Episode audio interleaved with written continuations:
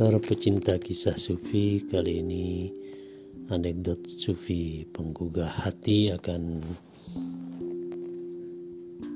mengangkat judul Selamat dari cercaan orang lain. Suatu hari Nasruddin bersama anaknya pergi ke sebuah desa. Nasruddin berjalan kaki sementara anaknya menaiki keledainya. Tiba-tiba seseorang menegurnya dan berkata kepadanya, "Lihat, zaman memang sudah edan. Bagaimana mungkin seorang anak naik keledai dengan nyaman sementara ayahnya berjalan kaki? Sungguh biadab anak itu."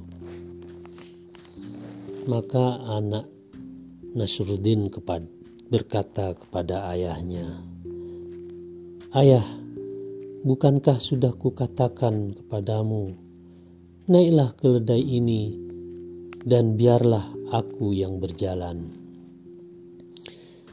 Nasruddin pun menuruti perkataan anaknya. Namun dalam perjalanan selanjutnya, dia bertemu dengan sekelompok orang yang berkata kepadanya,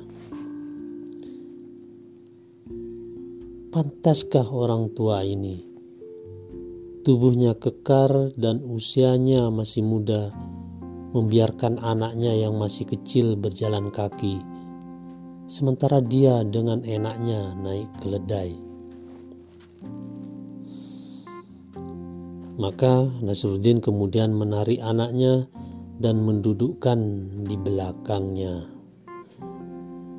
Setelah berjalan tak begitu lama, tiba-tiba dia bertemu dengan teman-temannya yang menyapa dan berkata kepadanya, "Hai orang-orang, coba pikirkan betapa kejam orang ini.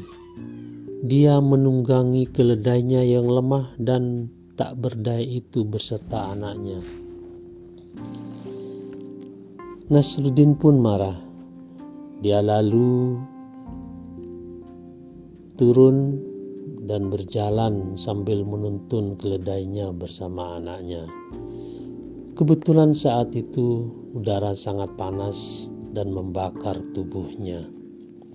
Tak lama, dia pun berjumpa dengan sekelompok orang dan mereka berkata kepadanya,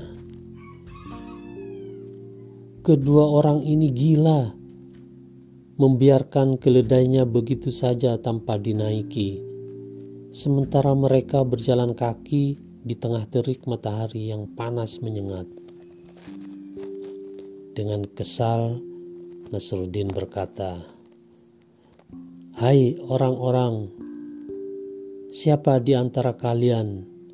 Yang dapat selamat dari cercaan orang. Dari kisah ini, kita bisa memetik pelajaran.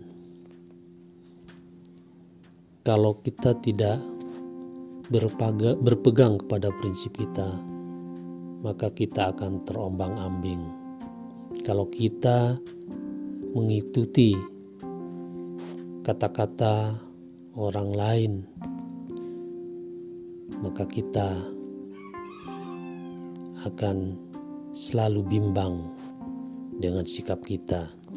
Oleh karena itu, pelajaran yang bisa dipetik, kita harus bersikap atau memegang prinsip dengan teguh apa yang kita yakini.